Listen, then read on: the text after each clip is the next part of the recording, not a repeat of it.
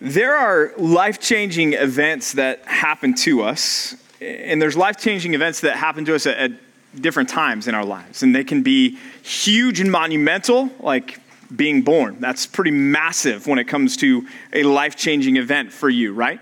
And then there's growing up. Maybe it's your first boyfriend or your first girlfriend that you ever had, and you're like, man, this is significant. This is amazing.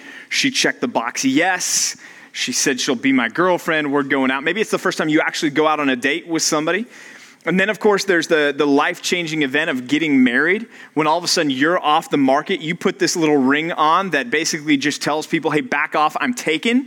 Um, and, and that's what you get to do. And then that's significant, that's monumental, that's massive, that's life changing. And then you have a kid, and, and that's life changing because now all of a sudden you're responsible for this tiny human being that needs you for literally everything. Like they can do nothing by themselves.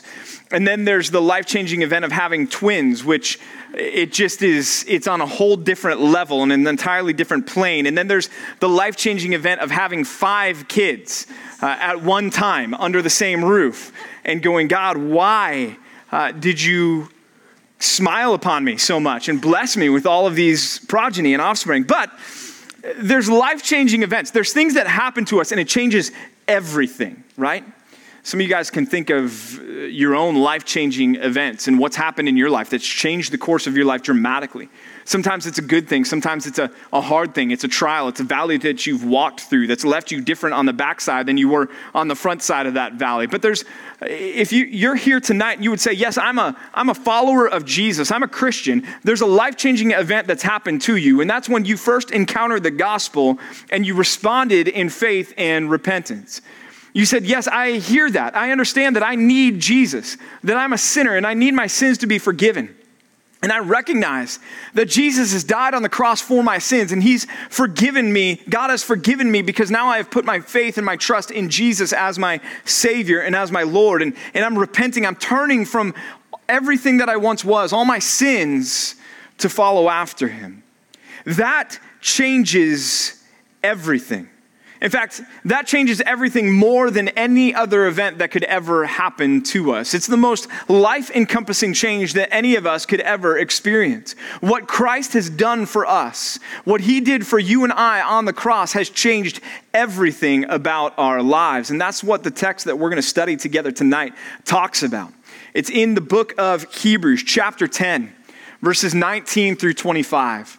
Hebrews chapter 10, verses 19 through 25. I'm going to start and read through verse 22 out of Hebrews chapter 10. It says this It says, Therefore, brothers and sisters, since we have confidence to enter the holy places by the blood of Jesus, by the new and living way that he opened for us through the curtain, that is, through his flesh, and since we have a great high priest over the house of God, let us draw near with a true heart in full assurance of faith, with our hearts sprinkled clean from an evil conscience and our bodies washed with pure water. The writer of Hebrews was writing this letter to a, a, group of people who were being tempted. And what they were being tempted by is they were being tempted to go back to Judaism. They're, they were professing Christians. Some of them were genuine Christians. Others were just saying, hey, I'm kind of along for the ride to see what's going on, and this kind of entertains me. But some of them were dropping off. They were dropping back. They were returning to their old way of life because they were feeling the heat turned up on their walk with Christ. It was beginning, beginning to become uh, difficult to be a, a Christian.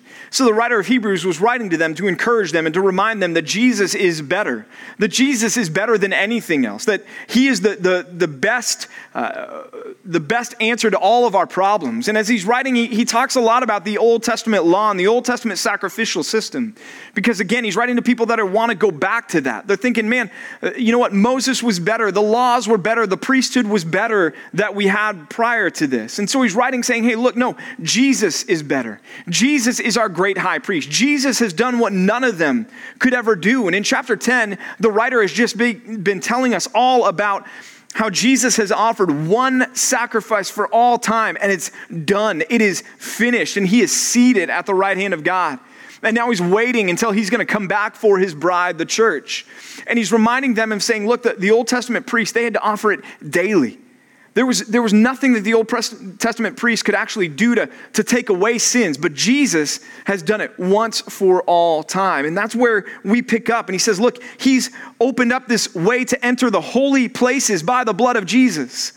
Think back to the Old Testament in the Old Testament tabernacle and then ultimately the, the temple. In fact, if you've been doing our daily Bible reading along with us, which I would encourage all of you guys to do, we've just been reading about the glory of the Lord filling the temple, filling the Holy of Holies, the place where the Ark of the Covenant was, the place where only the high priest of Israel once a year was allowed to enter in. And therefore, to, to enter into to make atonement, to offer sacrifices for the sins of the people Israel. And so the writer of Hebrews is saying, look, we are different from that. We can enter the Holy of Holies. We can enter the holy places by the blood of Jesus, by the new and living way that He opened for us through the curtain, that is, through His flesh, since we have a great high priest over the household of God. But think back for just a moment to the, the way that the Old Testament saints had to approach God. Exodus chapter 19 comes before Exodus chapter 20. This is simple math. It's not trick questions, okay? Exodus chapter 19. Exodus chapter 20, you've got the 10 commandments. Exodus chapter 19, you've got Israel gathering together at the foot of Mount Sinai, ready to have Moses go up and receive the, the Ten Commandments from God. And, and God's calling Israel together. Listen to how God's described here. It says this it says in verse 16 On the morning of the third day, there were thunders and lightnings and a thick cloud on top of the mountain, and a very loud trumpet blast, so that all the people in the camp trembled. Then Moses brought the people out of the camp to meet God, and they took their stand at the foot of the mountain. Now Mount Sinai was wrapped in smoke because the Lord had descended on it in fire, and the smoke of it went up like the smoke of a kiln, and the whole mountain trembled greatly.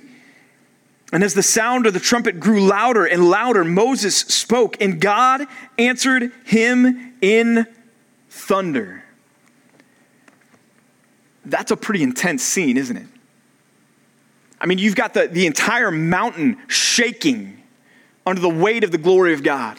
You've got this loud trumpet blast coming out of nowhere, growing louder and louder and louder, so that the people that are gathered there at the foot of the mountain are shaking in fear and they see smoke rising up from the mountain, and they see the flames from the glory of God descending on the mountain. And then Moses speaks, and God answers, and it says that God answers him in thunder. When's the last time that you had that vision of God as you were approaching him? Or think about what the Old Testament saints had to do to, to enter into the presence of God.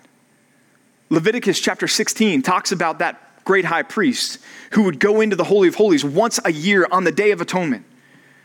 But before he did that, he had to make sure that he was consecrated, that he was washed, that he was cleaned.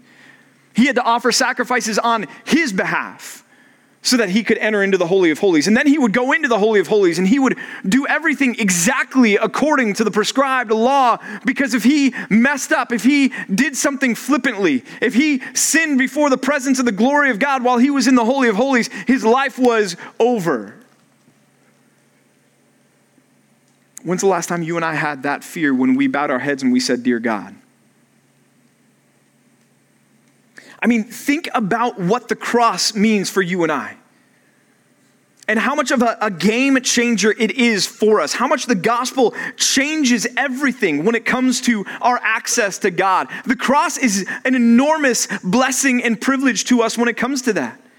That we don't have to go before a great high priest and wait for the Holy of Holies and wait for the Day of Atonement. And, and we're not sitting there hearing God speak to us in thunder and seeing the mountain shake and the smoke rise up and the fires descending upon the, the peak of the mountain.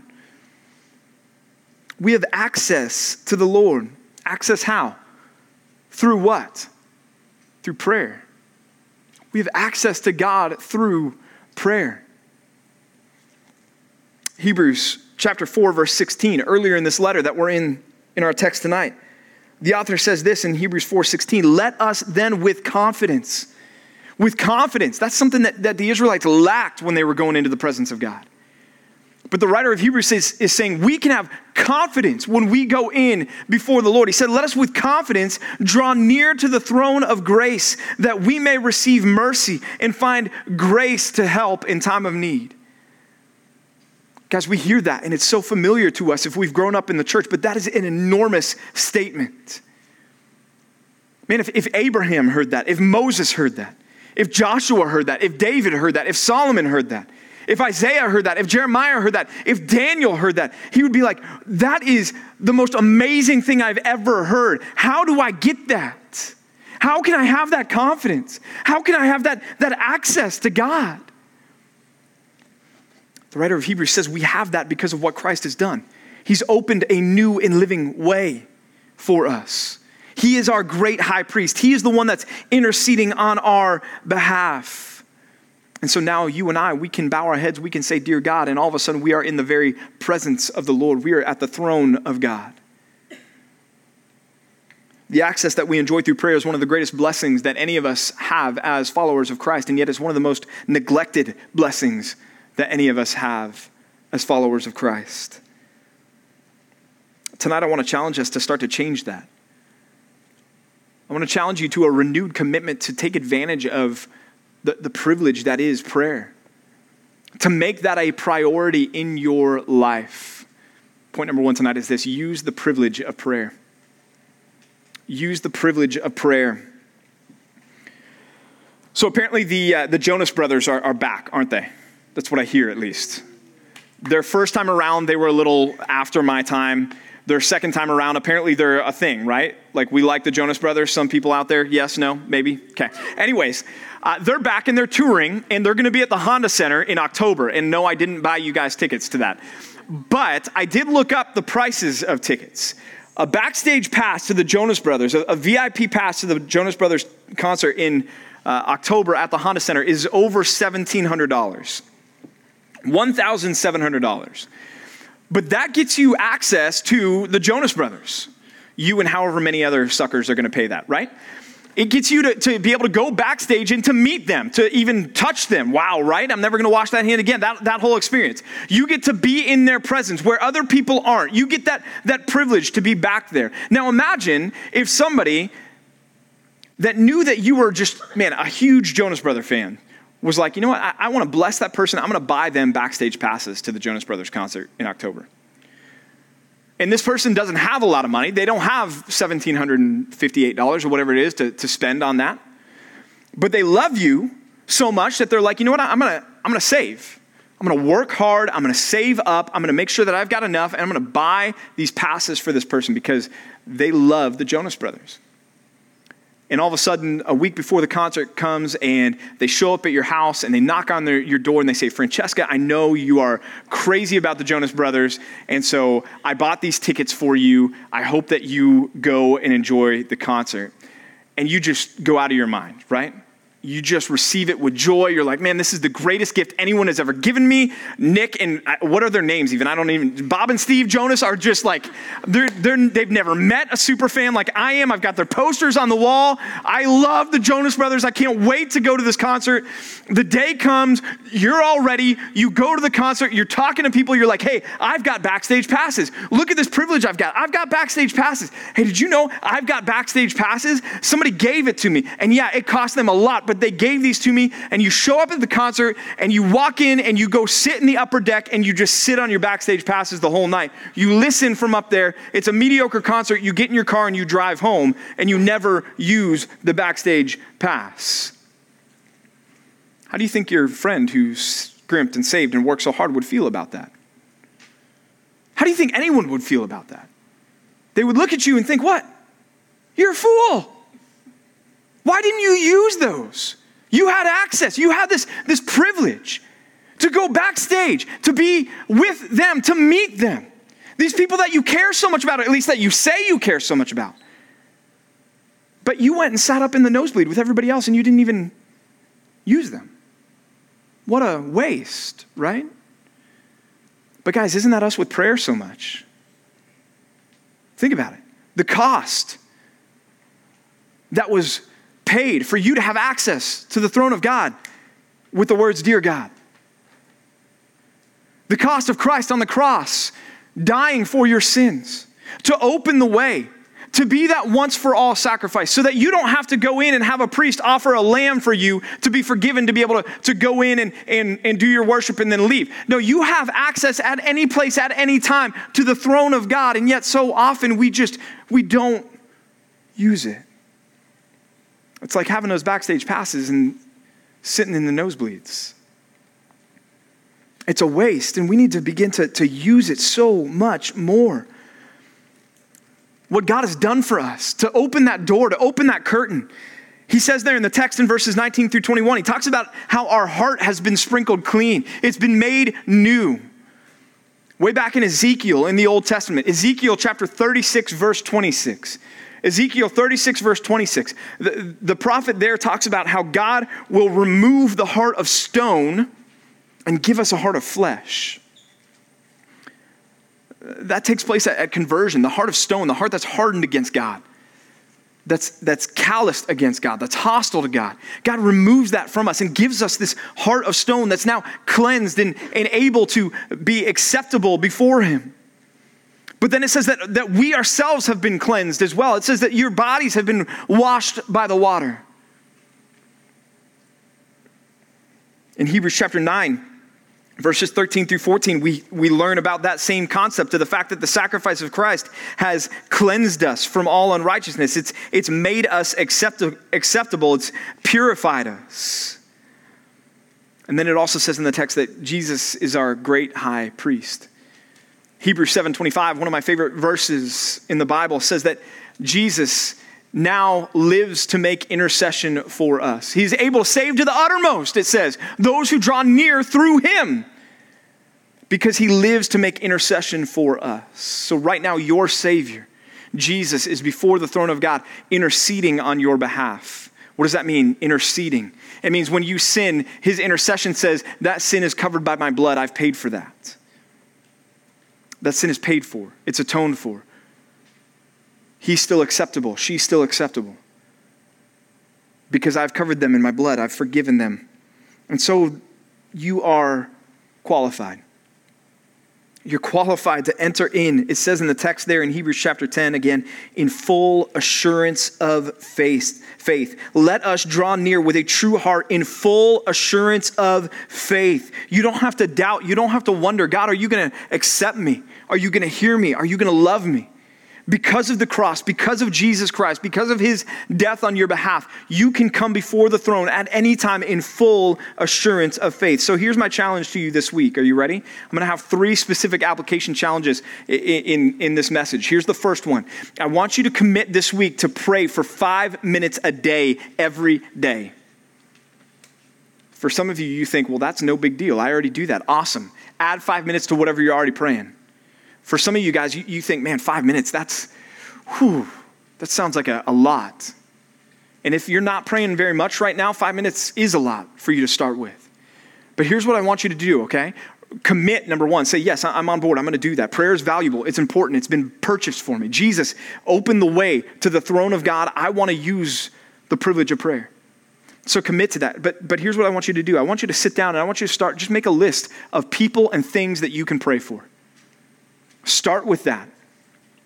Make a list, people and things that you can pray for. Just write down some names. Write down some things that you can pray for. And then when you have that list, then I want you to pull out your phone. I want you to open up your, your little clock app here. And I want you to go to the, the timer. And mine's set at five minutes because I've been doing this with you guys this week, or ahead of you. But i have been doing this as, as well. And I want you to, to set the timer. And I want you to hit start on your phone. And I want you to start praying and have the, your phone volume up so that when that, that timer goes off, you, will know it's over because the, the alarm will, will hit. And here's what I'm going to bet if I were a, a betting man I'm going to bet that most of you are going to blow by five minutes. That when you think about everything that you can pray for, that you can thank God for, that you can ask the Lord for, that you can praise God for, and worship Him for when you think of, of all of those things in your life that, that you can put down there and people in your life that you need to pray for, other people's prayer requests, their salvation, things like that, praying for, for gospel opportunities. When you start to go through that, you're going to hit five minutes and you're going to be a, a, a, halfway through, a third of the way through, a quarter of the way through, and you're going to be like, wow, that went by so quickly. Don't stop, keep going. Hit the reset button on your timer and just keep going. And just keep going. But I want you to start and just commit to five minutes a day, every day this week, to use the privilege of prayer, to start to, to cultivate that pattern and that habit in your life. Because, guys, the reason why we don't pray is not because we don't have the time or the ability to pray. If you are a Christian, if you are a follower of Jesus, you have been indwelt by the Holy Spirit, you can pray. You don't have to have flowery, ornate, theologically verbose prayers. They can be simple prayers, and God's going to hear you. So it's not about ability, it's not about time. The problem is it's, it's something that we just ignore because we become so familiar with this idea that we can say, Dear God, and all of a sudden we're at the throne of God. It's so familiar to us. And the, the, the, familiarity of it is, is something that's good in one way, but it's also something that's, that's detrimental in another. In fact, it's one of the greatest threats to us. Because when something becomes familiar to us, we can become apathetic about that thing. We take it for granted. It's like, well, yeah, of course, prayer. Yeah, it's, it's, I'm a Christian. So, yeah, prayer is that. It's that thing. We do that. I pray before I eat. I pray before I go to bed. I, pray with people sometimes. I bow my head in church. It's, it's prayer. It's Christianity. It's prayer. We become apathetic about what it costs so that we can pray. We become apathetic about who we're praying to. And, and what apathy does is it breeds spiritual stagnancy. If you guys have ever walked out after some rain and, and maybe it's been a week and then you walk outside and you didn't realize you, you forgot you had this bucket outside or this flower pot that's empty outside and you walk up to it and it's got this water sitting in it and it's in the middle of the summer and that water is just gross and nasty. It's stagnant water right? There's no freshness to it. There's no movement to that water. It's just putrid right well, that's what our spiritual lives can become like. If we become so familiar that we become apathetic, it, it will produce a, a spirituality in us that's just stagnant. There's no growth, there's no movement, there's no progression, there's no freshness to our walks with Christ. But think about it you can pray to the God of all creation. There's not a problem you have that He doesn't have the answer to. There's not a need that you have that He can't meet. And because of Jesus and what he's done for us, we can come to him literally at any time. That's amazing. It's a huge privilege that we enjoy, but we need to use it more.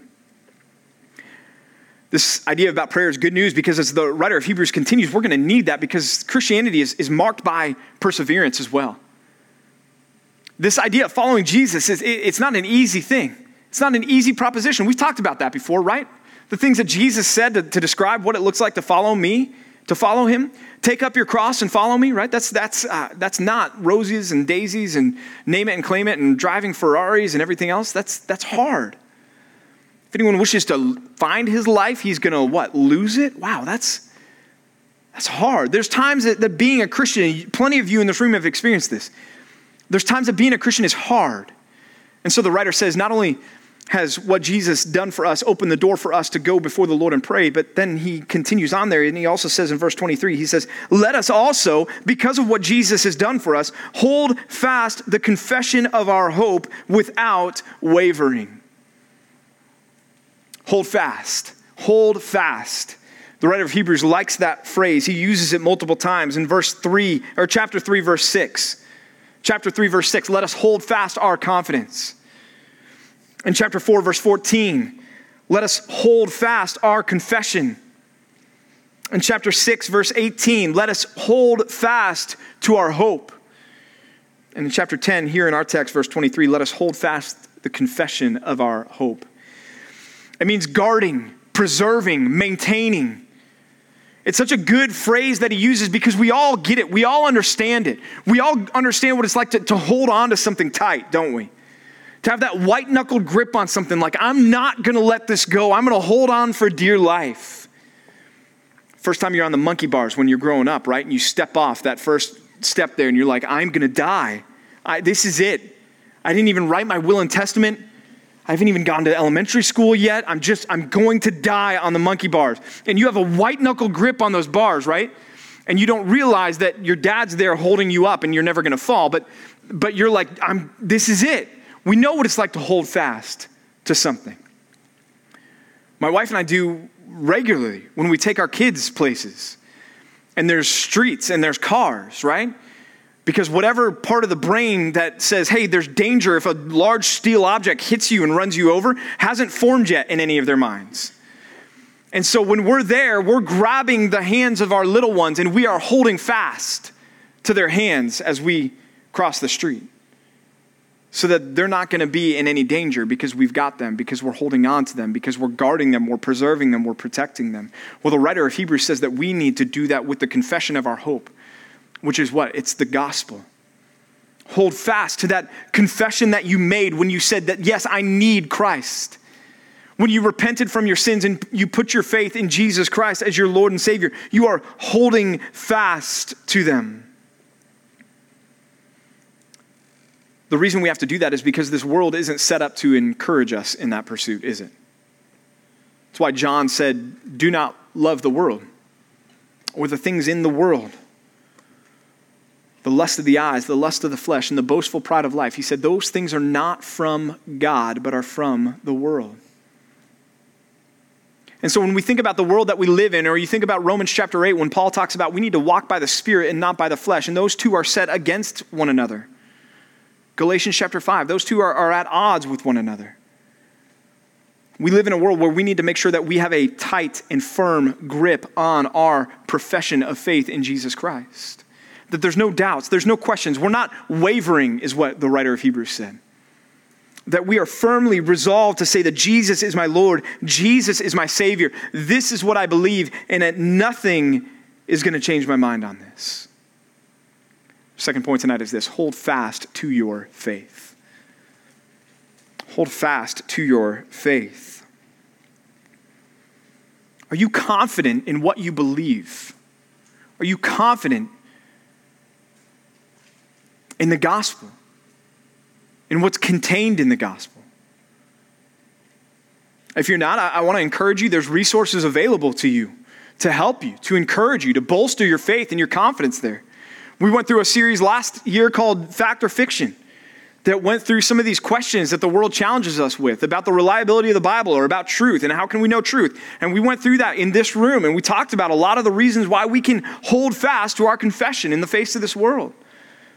Pastor Mike has got great resources on Compass Life, or on not on Compass Life, on uh, Focal Point, Focal Point U. You can go on there from Compass Night and you can watch some of his stuff that he's done on the cults and some of his stuff that he's done on, on other apologetic resources. And you can be bolstered to hold fast to your confession of faith. When you think about it, it's this question are, are you ready to have your faith cost you? Because that's why we need to hold fast, because there's going to be things that happen to us in this life that are going to be tempting us to let go. Remember, the writers addressing these people in this letter that were tempted to let go of their confession of the faith of the gospel to return back to Judaism because nobody was really persecuting the Jews at this time. But the church was a different subject. People were turning up the heat on, on Christians. So they were being tempted to, to let go of Christ and let go of the gospel to return back to that. And so the question for us is are, are we ready to have the heat turned up on us? Are you ready to be mocked for your faith? Are you ready for some of you who are in school right now? Are you ready to be failed because of a paper that you turn in that embraces and takes a biblical worldview on a subject? Are you ready to be fired? Those of you who are in work environments if you're put in a position where the question is, let go of your confession of the hope that's within you or be fired, are you ready to be fired? Or maybe you're in a relationship, not even a dating relationship. Maybe you're just in a, a group of friends that are not helping you in your pursuit of Christ. It's regressive sanctification, not progressive sanctification. Are you ready to end relationships in order to hold fast to the confession of your hope in Christ. it, may seem like a big ask here to think about some of those things. Your grades suffering, your, your, your income suffering by being fired, your, your social circle suffering, your, your emotions suffering by letting go of some relationships.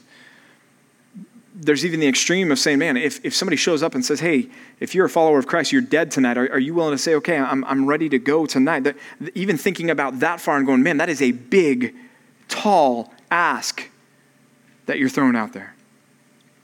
But that's why the rest of verse 23 is so encouraging. Because he says, Let us hold fast the confession of our hope without wavering. Why? For he who promised is faithful. Hold fast because you are being held onto tighter than you're holding onto Christ. Who is faithful? God. God is faithful. And what is he faithful to? To the promises that he's made regarding you.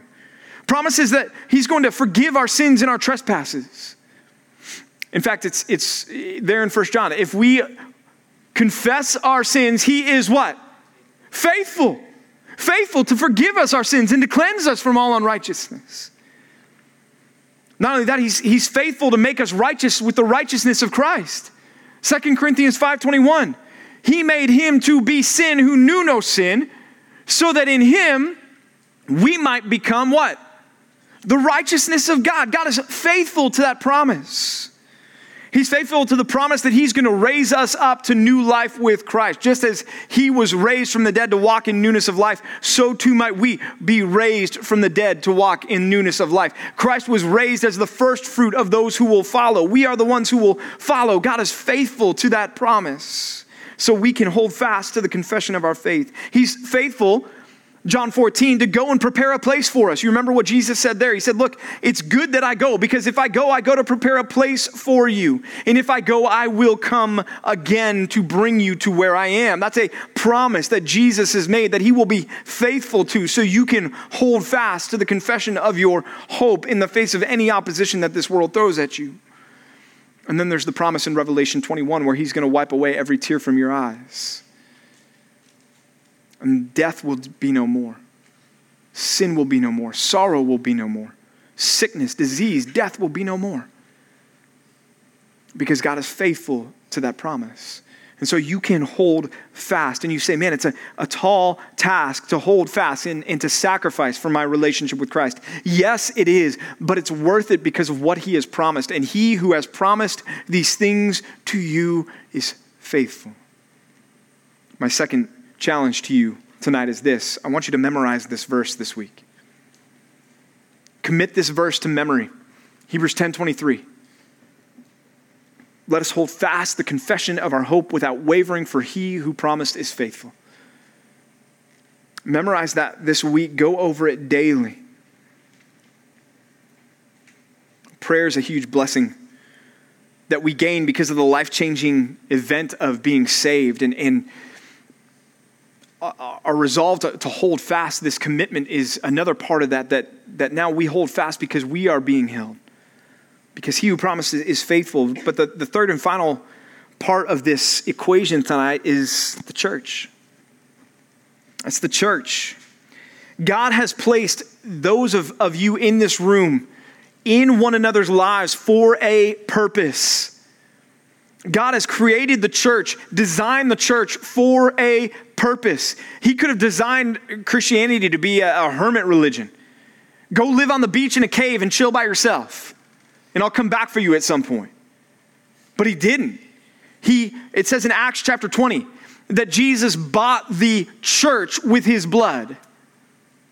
He didn't buy you as an individual to just chill by yourself with his blood. He bought this group, the church, with his blood. When you are saved, you are saved and you are brought into a community of other believers, brothers and sisters in Christ. And we touched on this a little bit last week, but I want to hit it again tonight. Chapter 10, verses 24 and 25. And you can look sideways at the people that aren't here tonight because of these verses. Just kidding, don't do that. Let us consider how to stir one another up to love and good works, not neglecting to meet together, as is the habit of some, but encouraging one another and all the more as you see the day drawing near. the day drawing near there, let me start at the end and work my way backwards. The day drawing near there, it's the, the day of the return of Jesus, which is the end of the church when he comes back for his bride and we go up to be with him, right? The church is here on earth with work to do until, until that day. And until that day, we need to be gathering together, not neglecting to meet together. We need to make this a priority in our lives, to be involved in one another's lives. And we need to do that with intentionality. Because notice what he says. He says, Let us consider. It, it, doesn't happen passively. To have a healthy body of believers, to have a healthy community, a healthy group is going to involve intentionality. It's going to involve work on our part, each of our parts. As we are getting ready to show up, as we are getting ready to come to this place, we need to do so with thoughtfulness and mindfulness. Biblical friendship doesn't just happen because you go to the same church or the same Bible study. It involves work. It involves being uh, focused to think, how can I encourage this person? How can I stir this person up? And so I want you to think about this when you show up on a, a Sunday night. I want to ask you do, you do you come thinking intentionally about encouraging another person that's in this group when you show up on a Sunday night? Do you come thinking, okay, God, how are you going to use me to spur somebody else in this group on to, to good works tonight? How can I be a positive impact on somebody else's life tonight? Do you come with that mindset? That mindset that's like, hey, you know what? I'm not here to be a consumer. I'm not here just to take in. I'm here to give tonight. I'm here because I want to, to encourage somebody tonight. I want to build somebody up tonight. The author of Hebrews says this this phrase, he uses this word stir up. Stir up. It's a unique word in, in the Greek because every other instance it's, it's a negative idea. It's being provoked, it's being prodded, right? It's that like annoying friend that you've got that just sits there and taps you on the shoulder and you're like, will you stop? What do I need to do to get you to just leave me alone, right? That's how we should be in each other's lives, but towards the end of good works and towards the end of prayer towards the end of encouragement. You need to be th- that, that person that's like, dude, how can I encourage you? No, talk to me. How can I, what, what, what was your week like? How is it good? How is it bad? How can I pray for you? Hey, you, you brought this up last week. I, how did that go? You need to be that person in one another's lives. You need to be stirring up one another you guys ever had a rock in your shoe? Trying to walk someplace and you're like, yeah, I can handle it. It's no big deal. I'm fine. And you keep going for a while and then the, the rock shifts and there's like this jagged edge and it hits right there in the arch of your foot and you, you scream in pain and you fall on the ground in the fetal position. That never happened to you? Okay. But that idea of that, that rock in the shoe, and you can't forget about it, right? It's there until you deal with it. Here's what I want you guys to do I want you to be a pebble in the shoe in one another's lives when it comes to encouraging people, stirring people up towards love and good works. In fact, it's point number three tonight. It's this be a pebble in the shoe of complacency. Be a pebble in the shoe of complacency. Y'all, here's the reality we need each other whether we like each other or not. Because when life gets difficult, the people in this room are going to be the people that are there standing next to you. They're going to be the ones that are there that are encouraging you with that biblical hope and that biblical perspective that you need during that time. They're going to be the ones that are there that are going to be able to weep with those who weep and rejoice with those who rejoice. They're going to be the ones that are there that don't care what it is that has happened to you or what it is that you've done, they're going to be there and they're going to say, I love you. How can I help you? How can I pray for you? How can I encourage you? That's why God created the church. That's why God designed this place this way. So here's my final challenge to you this week it's this plan this week to find someone to encourage this way every day. Find somebody to encourage this way every day this week another believer that you can stir up to some good work this week, that you can check in, that you can send a text that says, Hey, I'm, I'm praying for you. I just wanted you to know that. Or you can pick up the phone and call and say, Hey, well, let's go grab some coffee. Find somebody to, to be that, that pebble in their shoe of sanctification this week. God doesn't want us showing up to church going, okay, what do you have for me? He wants us showing up here to this place, to this room, saying, how can I serve? What do I have to give? How can I be an encouragement? How can I build somebody up this week? Again, until the day, until he comes back. That's our task, church. It's what we're supposed to do between now and that time. Life altering events. Maybe some of you in this room will have five kids. Maybe some of you in this room are crazy enough to sit here and go, I want five kids. I want five kids because I have five kids. I didn't before I had five kids, but I do now. They're going to listen to this someday and they're going to be like, thanks a lot, Dad. Um, yeah, but, but things happen, right? Major, monumental things happen that change the course of our life forever. The greatest thing that changes the course of our life forever is what Christ has done for us on the cross. It's a total game changer, unlike anything else. So that no matter what happens to you in life, you always have access to the throne of God. No matter what happens to you in life, you can hold fast to the gospel because you are being held fast by Christ and He's faithful to fulfill His promises. And no matter what happens in life, you have this family right here in this room to lean into, to encourage and be encouraged by anytime that we are together, anytime that we are apart until the day of the Lord's return. Let's pray together.